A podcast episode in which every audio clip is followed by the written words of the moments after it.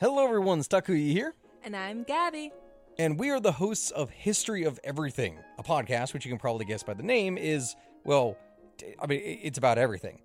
Do you want to know why people thought potatoes were evil and would give you syphilis? Are you curious about all the stories of the terrible and stupid ways that people have kicked the bucket over the years? Do you want to hear tales about all of the different badasses of history and the lives that they had brought to life? Well, if so, then look no further. History of Everything is just the right podcast for you. It's available on Spotify, Pandora, and anywhere else that you get your podcast from. Join us for some fun and just see how weird and wacky history can be.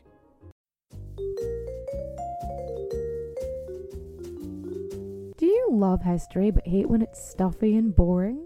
Well, look no further and join me, Katie Charlwood, your friendly neighbourhood social scientist and reader of books, as I delve into unsolved historical mysteries, murders by gaslight, and of course, women who have been misrepresented through all time. On Who Did What Now, the history podcast that's not your history class. Listen wherever you get your podcasts. What follows may not be suitable for all audiences. Listener discretion is advised. The world is full of stories. Stories of mysteries, of curiosities, of oddities. Join Kat and Jethro Gilligan Toth for the strange, the bizarre, the unexpected as they lift the lid and cautiously peer inside the box of oddities. Hey, it's good to be back after our holiday break. Hopefully, your holiday week was uh, as delightful as ours. Oh my goodness. It's, well, it's still happening. Yeah, it's Christmas has become uh, something that is really interesting. When I was a kid, Christmas was a day. Uh, but now, as an adult, it's like a week and a half, and it's chock full of things I have to do. one thing I did on on Christmas Eve was read through a lot of the comments on the Freak group uh, on Facebook, and I think that's going to be my new holiday tradition. Every Christmas Eve, I'll do a dramatic reading of some of the uh, comments on our Freak group. There are some really amazing ones. So, um, my my favorite thing is that in order to uh, join the the group, you have to ask, and when you ask, you are asked a question. And the question is basically, do you hereby swear that you'll be nothing but sweetness when you're a part of this group? And some responses are really amazing. Um, this one I saved. Do you want to do a dramatic reading of this one? Sure. Nicole wrote. I do solemnly swear by the freakiness vested in me to do, say, feel, speak, nor post no harm or evil, or dickheadedness, or any other behaviors that are not filled with love. I will not behave in a manner that is unbecoming to a freak. Amen. Let's get the ukulele in there. Don't tempt me. I will get soft sell on your ass. it is your turn, girl. oh, we're just rolling right into Rolling it. Rolling right into it today. Okay. I'm so excited. I've missed your stories. So That's not true. We tell them to each other constantly. constantly. All right. I hope you got some time on your hands. I- Ow! I just hurt myself. I just hurt myself preparing to talk. okay. It's a verbal related injury. It is February 26, 1983, in Pennsylvania, in a town called Stroudsburg. And we're talking about the story of Don Decker, also known as the Rain Man, What year was this again? I'm sorry. 83. 1983. Correct. Okay, go. Okay, so Don Decker is at the funeral of his grandfather. Uh, his grandfather's name was, name was James, and uh, everyone at the funeral, of course, is mourning. They are um, heads down, they are solemn, they are sharing words of love and sweetness about James. But Don Decker uh, was feeling a, a little differently uh, because uh, he had not told anyone in the family that James, his grandfather, had abused him since the age of seven. So everyone around is having these big warm, loving, emotional, sad feelings. And Don's actually feeling really resentful and angry and um, like this is a good thing. Finally, this thing in his life was done. And uh, he was having some big feelings. Let's put it that way. Now, Don was currently on furlough. He was serving a 4 to 12 month prison sentence at a correctional facility for receiving stolen property. And he was allowed a furlough to attend this funeral uh, where he was having all these feelings. I don't know if maybe just staying in jail would have been better. This is, um, at the very least, a combustible situation. Interesting use of words. Really? I'm kind of liking where this is going. Go ahead. So Don is feeling that the evil in his life is finally gone, and uh, he had kind of a tumultuous relationship with his fam. Uh, he actually wasn't speaking with his mom at the time, and so after the funeral, he couldn't go like to his family home. Um, so he went and stayed with some friends of the family named Bob and Jeannie Kiefer. So that night, Don is uh, wrapping up the evening, and he felt a, a chill creep over him, and suddenly he felt faint. He was in the restroom at the time, and he collapsed to the floor. He was on the bathroom tiles, and he said that he was kind of in a trance like state. And he saw what he later described as an apparition of his dead grandfather looking over him. Oh, this gives me chills. So this is according to Mysterious Universe. Um, Don kind of panicked and snapped out of his trance. So he went downstairs and he discovered that he had gashes on his arms that were bleeding. And he told Bob, the guy that he was staying with, about what had happened to him. Um, he was describing the trance like state uh, when all of a sudden there was this big, loud banging noise from upstairs. And the Kiefers were like, What is happening? This house guest is stating that a ghost just hovered over him while he collapsed in the bathroom, and now there's banging coming from upstairs. And he's and he has cuts on his arm. Yeah, they're bleeding. Okay, they're bleeding.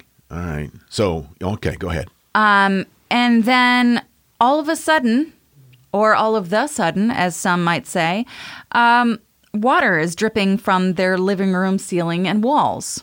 Holy crap! So the Kiefers obviously thought it was a plumbing problem, um, but then they realized, wait, there aren't any pipes on this side of the house. And so they called their landlord, whose name is Ron Van Wy. And, uh, you know, it's his house. He's got to know what's going on. Uh, and so he arrived. He didn't have any answers, though, because there are no water pipes in that area of the house. And in fact, the leaks were becoming worse, and water started actually coming up through the floor, as well as dripping from the ceilings and walls. Meanwhile, Don had slipped back into a trance.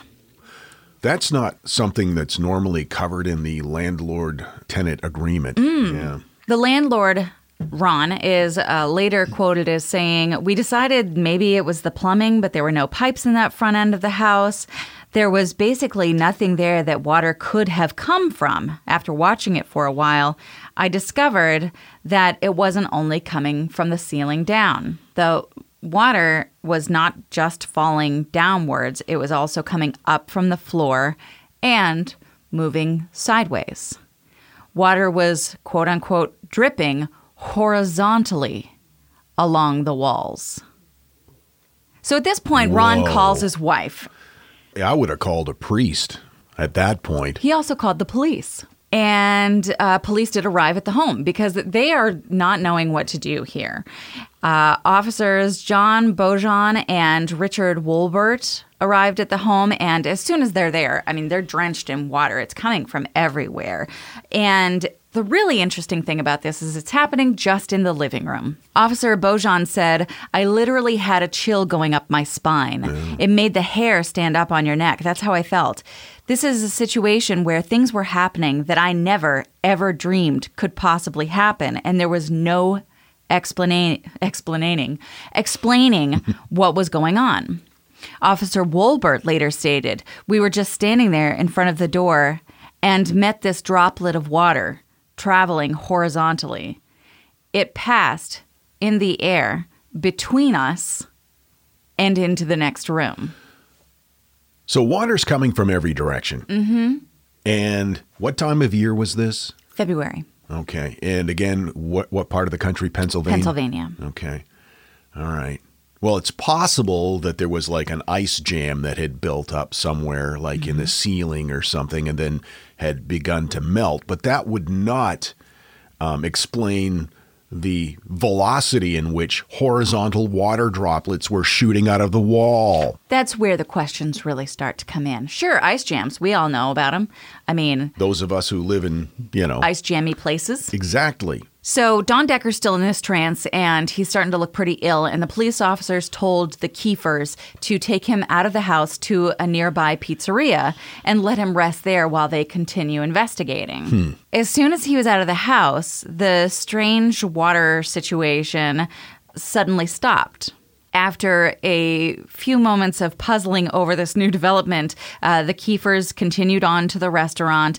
They arrived to the pizzeria, which was owned by a woman named Pam, and she had actually tootled on over to the house earlier uh, to witness this water situation. She was kind of freaked out by it, but the neighbors came over to to find rest, and so she let them into the pizzeria, and uh, she was pretty convinced that Don was possessed. Again, I would have called a priest. So Pam's convinced that the devil is working through Don, and suddenly it started raining in the pizzeria. No, I knew you were going to say that. Did you? Yes. So it's following him.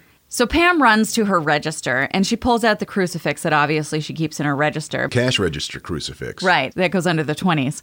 And uh, she brought it over to the table, and Don immediately reacted to it. Uh, and when they touched the crucifix to his skin, uh, they claimed that it burned his flesh. Wow. So Pizza Pam is later quoted as saying Wait a minute, wait a minute. That reminds me of a story. Can I sidetrack for a moment? about Pizza Pam or about your sister. No, the story about my sister. Yeah, I knew it. We Yeah. we grew up in uh, the Episcopal Church, which many call it like Catholic light. And we went through or if you're me, you call it Episcopal. Uh, we went through the confirmation process. Uh, the priest took some oil and drew the cross on her forehead. It's part of the, the ceremony. Unfortunately, she was really allergic to that kind of oil, and it burned like a cross into her forehead. And parishioners ran screaming into the streets. there was like this crush mob at the door. People got trampled, and and um, it was a good time because um, it was much much easier for us to leave. All the traffic had already left. Sure, sure, sure, sure. Okay, that last part was a, a tad exaggerated, but the whole burning cross into the forehead thing was real. Yeah.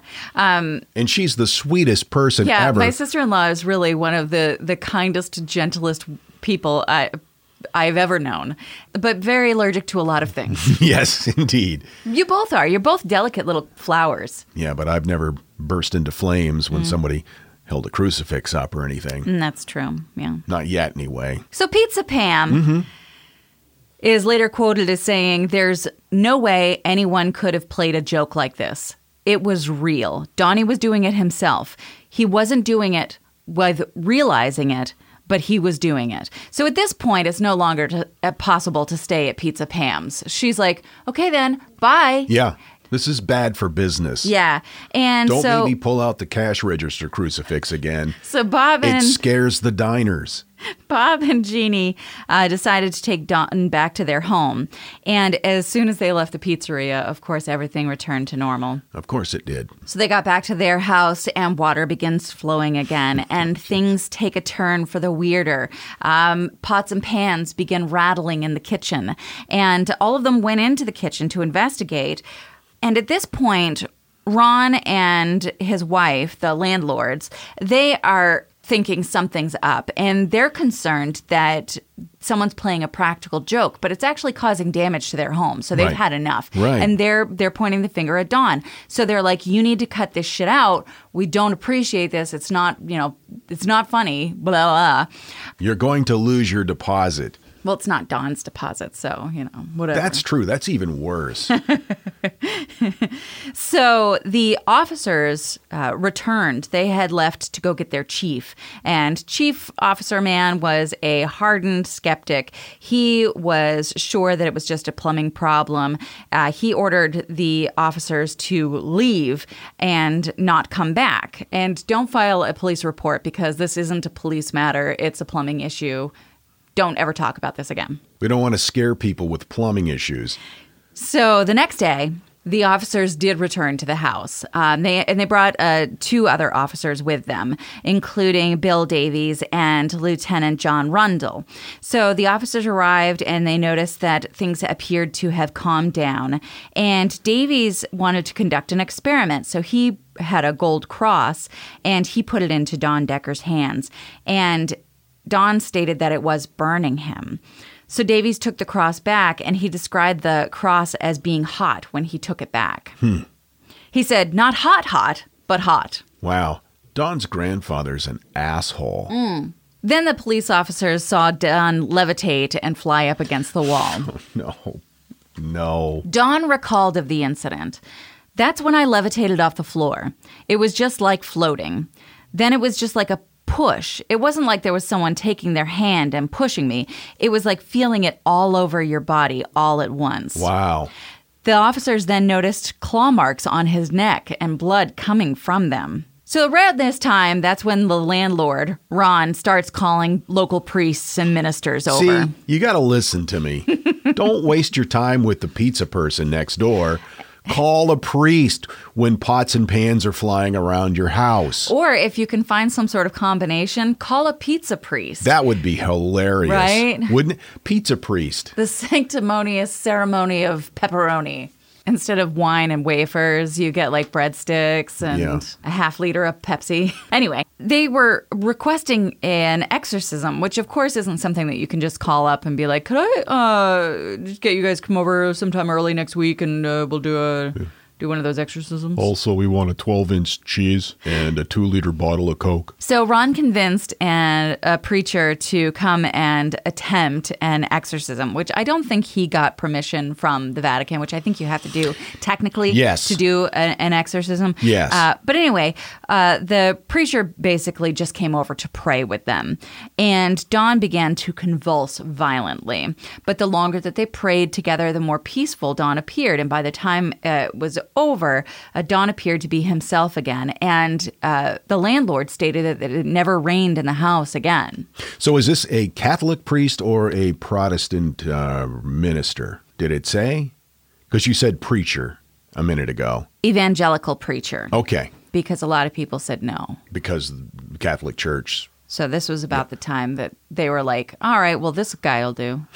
Okay. You got to work with what you're given. Right. You know? when Roto Rooter is not available, you call Bill down the road. So anyway, they prayed a bunch and it stopped raining, and uh, they said that things calmed down. So Don has to go back to jail because he is still uh, having been convicted of Right. having received stolen property. Did did it start raining in his jail cell? Because if it does, That's the word. no shit. That's the word. Shut right the hell. So the jail men, guard people, what are they called? Jailers, jail, the guards there. Security guards. Um, the lovely employees of that jail right.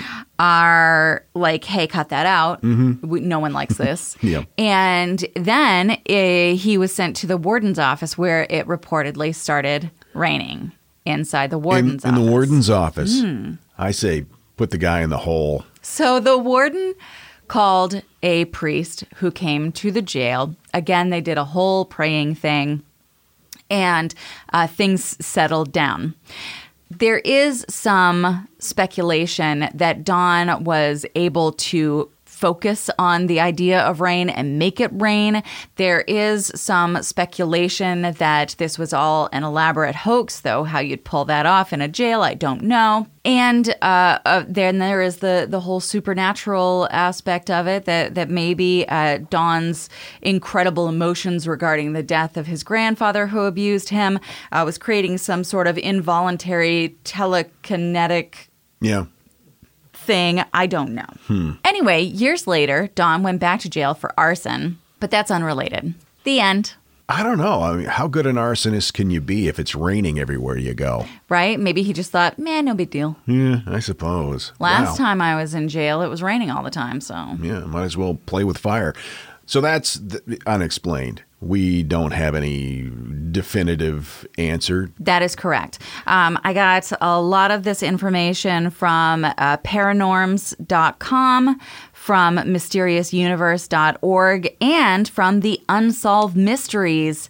Uh, fan page, uh, which this was an episode of Unsolved Mysteries. Nice. So if you're looking for some Robert Stack action, check out the episode about uh, Don Decker, aka the Rain Man. And now, that thing in the middle. About a year ago at this time, somebody named Psychic Nikki made uh, predictions about the year 2019. We thought this would be a great thing in the middle. Let's uh, take a look and see at how accurate uh, her her predictions turned out to be.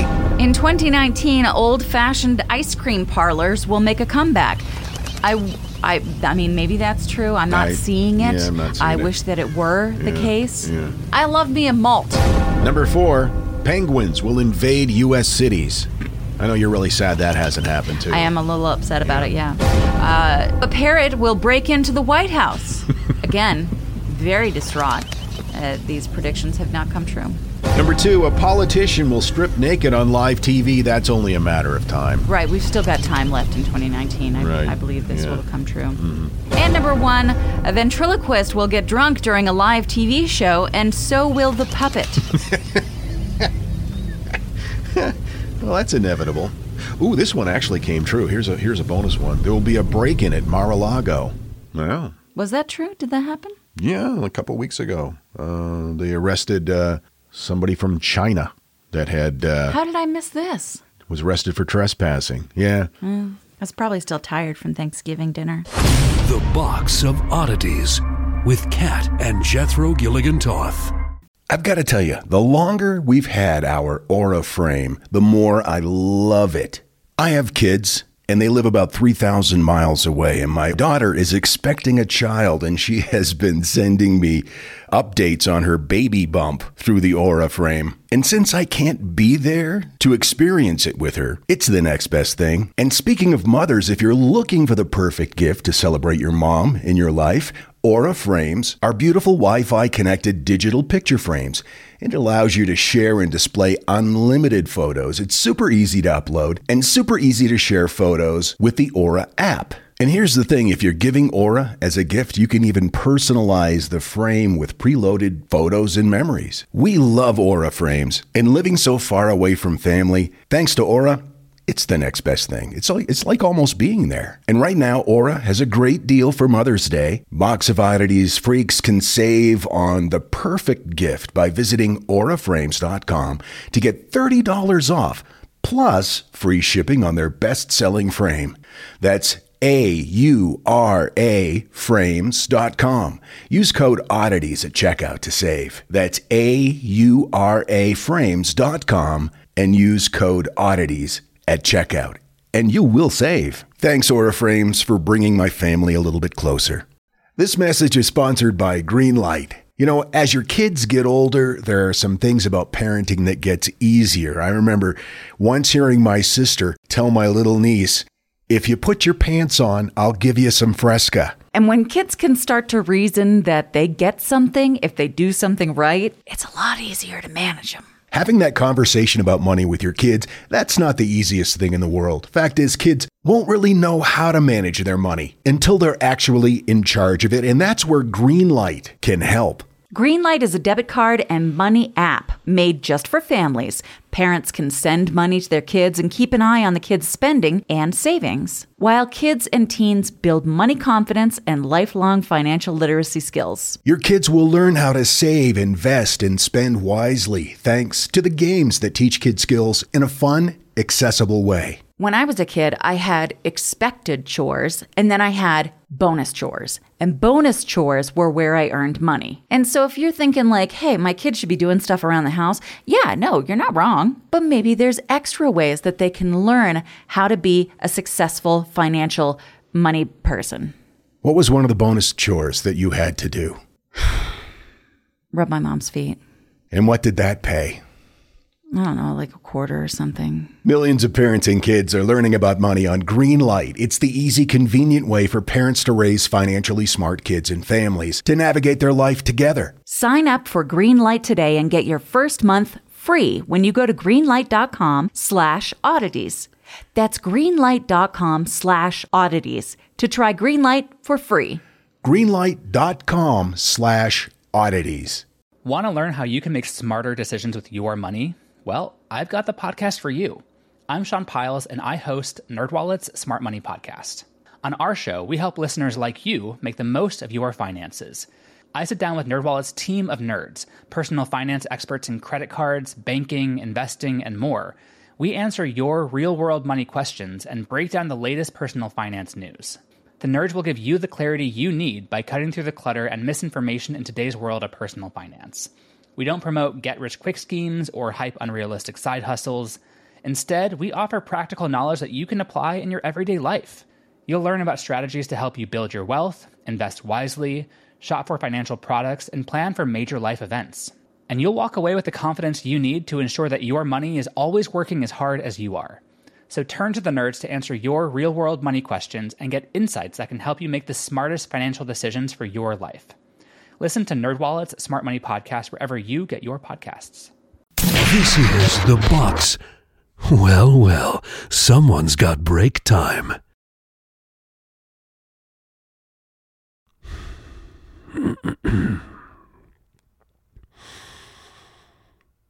Okay, break's over. This is The Box of Oddities. Hey, Jess sent us an email at curator at theboxofoddities.com. Uh, she said, I had my annual Lady Bits check yesterday, and I'm on the table in a rather compromising position. My legs are up and the sheet is over, and the doctor is down there. And she says, Okay, now. And right at that moment, my phone rings, and the What You Got For Me starts blaring. Doctor pops her head up from between my legs and just stares at me after an awkward silence. She goes, I've got I've got a speculum for you. Needless to say, it was horrifying and glorious, all at the same time. It's really weird to be cracking up with a metal tool in your hoo ha.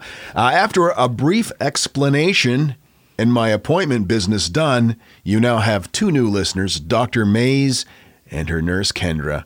Love you guys. Hey, thanks. We appreciate that, Jess. Thank you, everyone. That's hilarious. Do you know who Jeremy Bentham is? The philosopher? Yes. Yes. English philosopher, jurist, social reformer.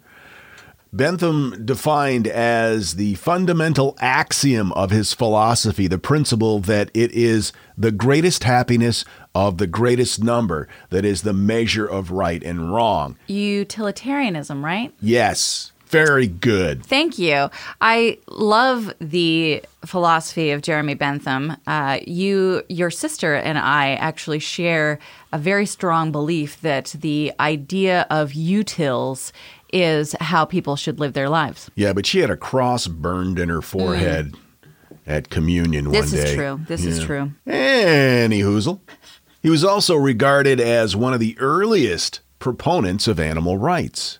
This is all according to Wikipedia. He argued and believed that the ability to suffer, not the ability to reason, should be the benchmark of what he called the insuperable line.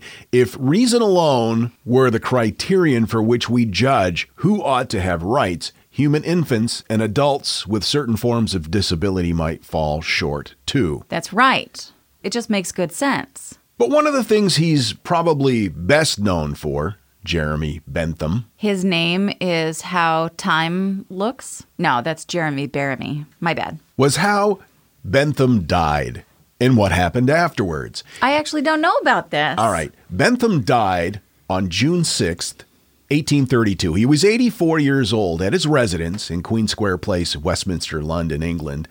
He had continued to write up to a month before his death, and he made very careful preparations for what he wanted to have done after his death. Basically, the dissection of his body and its preservation in an auto icon. I don't know what that means. An auto icon. Let me get the exact definition here. An auto icon is defined as a dead body which is preserved, clothed, and displayed as though still living. Hmm, as a mem- Clothed, huh? All right. you would rather be preserved and displayed without your clothing? No, I mean, I, I it's not about me. It's this. it's not about me. Okay.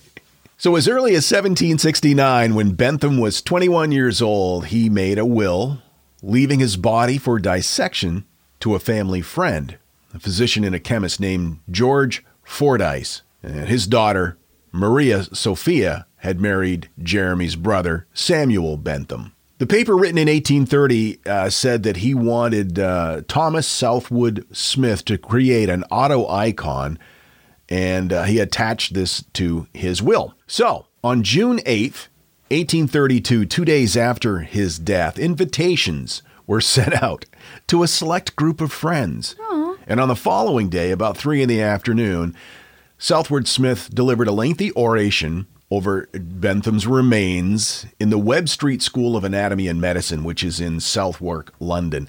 The printed uh, copy of his speech, which is available, the original one anyway, had an engraving on the cover of Bentham's body, partly covered by a sheet. So he was dissected. Afterward, the skeleton and the head were preserved and stored in a wooden cabinet, and uh, the skeleton was was filled out with hay. They put clothing over the skeleton, but they padded it out with hay. And he was, you know, he was dressed in Bentham's clothing.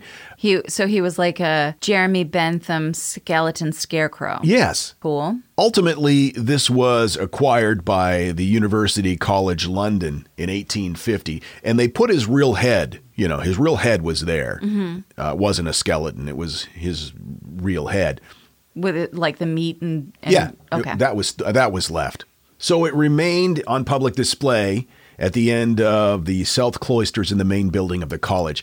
However, for the retirement of Sir Malcolm Grant as provost of the college in 2013, it was brought to attend his final council meeting. They just brought him in. Sure. Um, this was the only time that uh, it was taken to a council meeting. However, Bentham's body made its rounds, I love this idea. or parts of it anyway.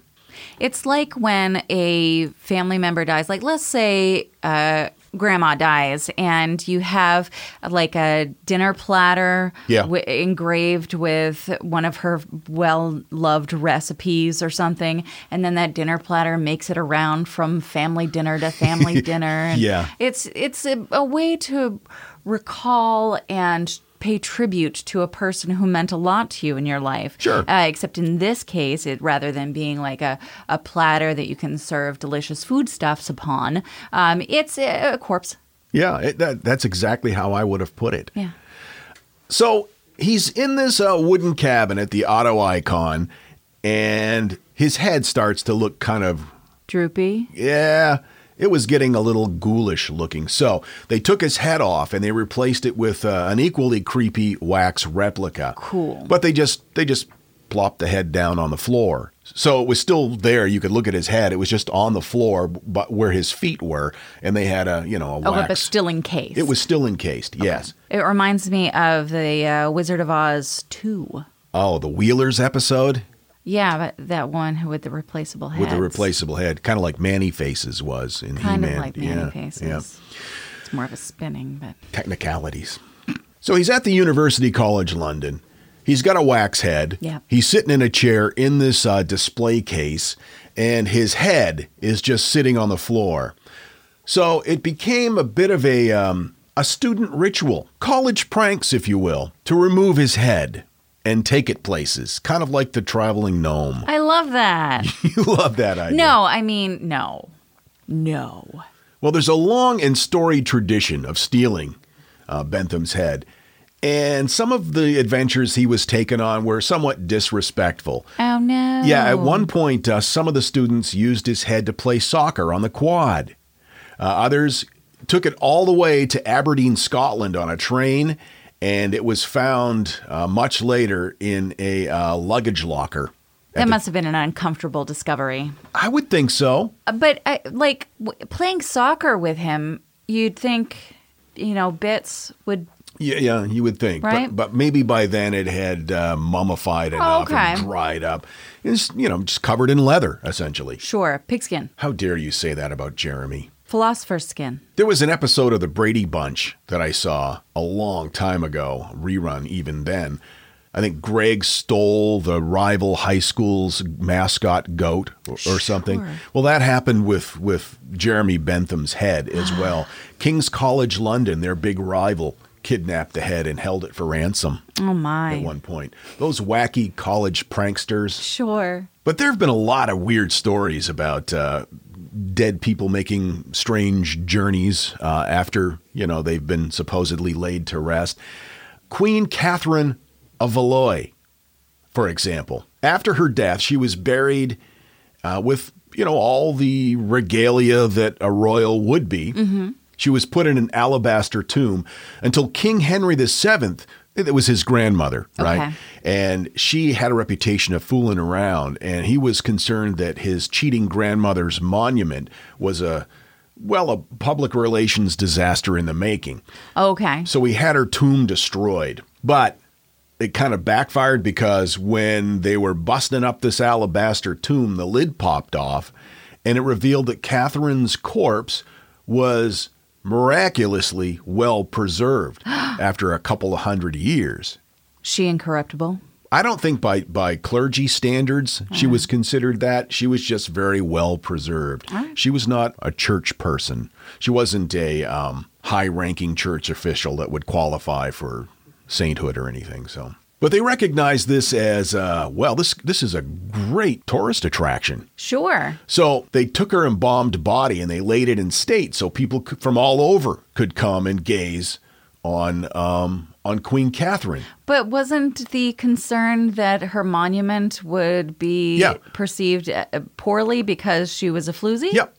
But it was okay to. Yep. See, it backfired on King Henry VII. He wanted to destroy the monument, but when they they did, they found that she was so well preserved that the church Mm-hmm. put her on display. Well, couldn't the king have said no? Don't do that. He probably Grandma could've. was a floozy. Yeah, he could have, but he, for whatever reason, he didn't. All right. So for generations, Catherine's corpse was a pretty famous tourist attraction. just seems like such a strange choice. What to put her on display? Yeah. Apparently, it drew huge crowds. Okay. From all over England. One of the visitors was Samuel Pepys. He was a pretty famous diarist. Uh, he it was kind of like he was like a social media guy back in uh, He was a blogger. in the 1600s. Yeah. No. No, he kept detailed records of day to day life in Restoration London from 1660 to 1669. And in 69, and it was the summer of 69, um, he wrote about visiting the late Queen to see her on, on his birthday so he could fulfill a lifelong wish. He wanted to get busy with a corpse. oh. Oh. A little busy, not a lot busy, but a little busy. I don't know what that means. Well, he arranged what a does view. a little busy mean? he he he wanted to get to first base. Like just a little honk honk. yeah. So he arranged to he arranged to view the dead queen in private, but he brought his wife and kids along. I feel like no one should be able to arrange uh, to view a corpse in private. That's sketchy AF. Well, if you're not a family member, especially.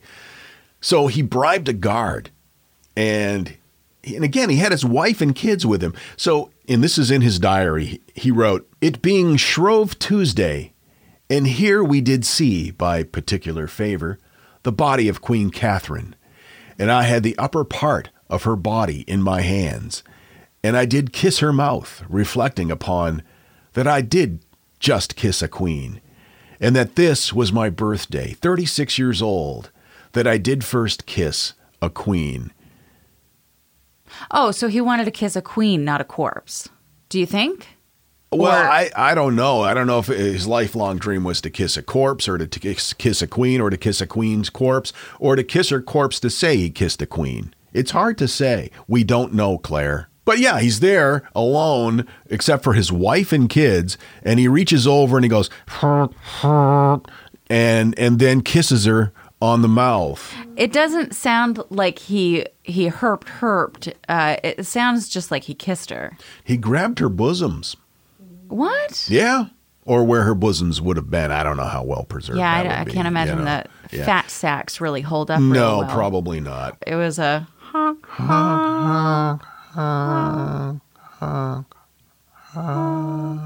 Yeah, it was that. one of those situations. Yeah. That's rude. And his wife's just like cool. Uh, Yeah, kids, um, mommy's going to take you over here for a moment and we're going to stare at the wall. neat. Crap like that happens even to this day. What? Corpse groping? Not corpse groping, but um, doing things to dead people that, um, like you know, like Jeremy Bentham, Like they soccer. kicked his head around, yeah, and then you know, for for Catherine, uh, Alistair Cooke, he was, of course, the host of Masterpiece Theater. Classy guy. I'm sorry. I don't know who this man is. You don't know who Alistair Cooke is? Okay. No. Well, he was a famous journalist and radio present, uh, presenter, but he was best known for hosting PBS's Masterpiece Theater for decades. He was The guy who sat in the he chair. sat in the chair. Yeah, Okay, right. it, That's the guy. Got it. So he died at the age of 95. Well done, sir. Yes. And he had cancer. So he fought a good battle, even though he ultimately succumbed to, to that. He was 95 years old. His remains were placed in a small funeral home until he was cremated. And then his family, of course, took the ashes and scattered them according to his request. But what they found out much later was that not all of Alistair Cooke had gotten back to the family. Oh no. Cooke's corpse had become the target of a large New York criminal gang that traded in stolen body parts. This was a huge story at the time. Like celebrity body parts or just Just body Rando parts. body parts. It just so happened that uh, Alistair Cooke was one of them. But who wants a 94 year old body part? What they were doing was harvesting bones. Oh. And Okay. so while Alistair Cooke was awaiting his final resting place, a disgraced dentist turned funeral director, Michael Mastromarino, removed most of Cooke's skeleton and um, replaced it with like PVC pipe. Oh no. The rest of him was cremated, but the bones were sold to a, uh, a firm that turns the stolen bones into dental and orthopedic transplants. And again, this guy died from lung cancer that had metastasized into his bones. Right. Yeah. Now, Mastromarino knew this, and so to be safe, he forged Cooke's death records to make it look like the bones weren't tainted with cancer. Black market bones are a no no. That's what my mom used to always tell me. Mm. She would kiss me on the forehead at night and turn my light out and say, Black market bones are a no no. And I'd say, Thanks, mom. So these guys made millions off of stolen corpse parts. they put over 20,000 transplant patients at risk because of their unscrupulous bone harvesting practices. Mastromarino spent the rest of his life in prison, and there is no word as to what they did with his skeleton when, when he died. Oh, girl. Yeah. So there's a little journey for you. I was I started out as a Jeremy Bentham thing, but then I started seeing related articles, and I thought, well, you know, we'll throw a couple extras in there. That happens. Yeah, for it does. sure. Now, Jeremy Bentham was that also a name that was used by Locke on um, Lost? Lost? Was that one of the philosopher names that he used? He used John Locke. I seem to recall that. And Lost, by the way, was one of my favorite, favorite TV shows until the last episode. And then I just felt like I wasted my entire life watching it.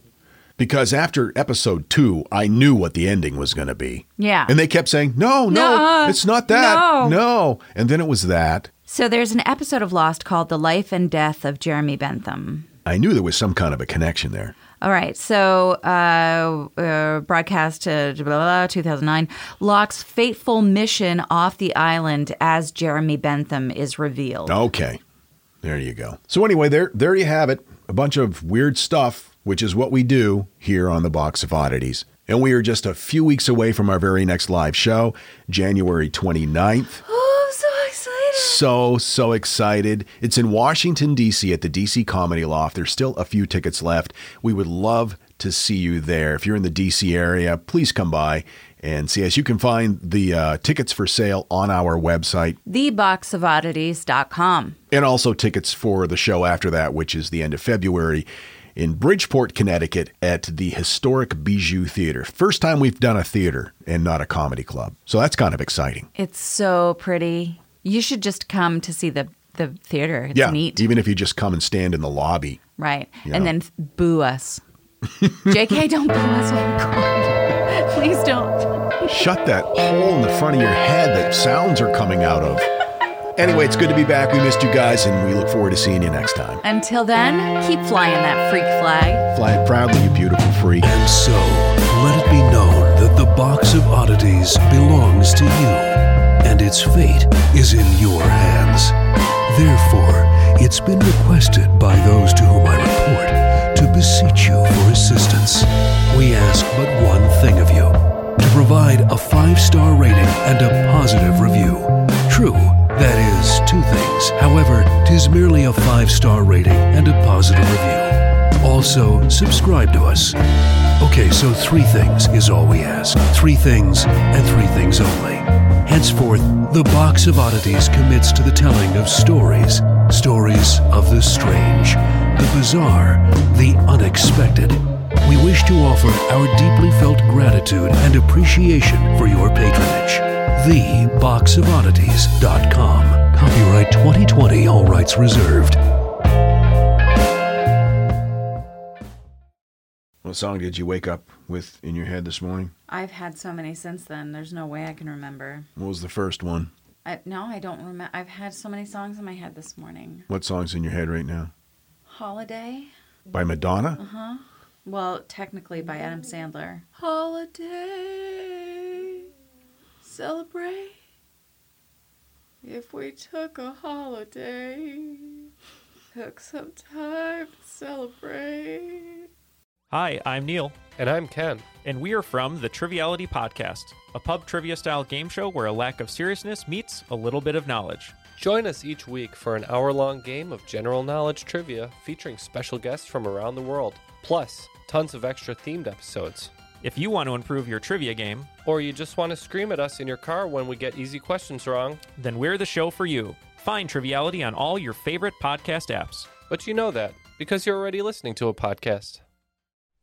If you like this podcast, can we recommend another one? It's called Big Picture Science. You can hear it wherever you get your podcasts, and its name tells part of the story the big picture questions and the most interesting research in science. Seth and I are the hosts. Seth is a scientist. I am Molly, and I'm a science journalist. And we talk to people smarter than us, and we have fun along the way. The show is called Big Picture Science, and as Seth said, you can hear it wherever you get your podcasts.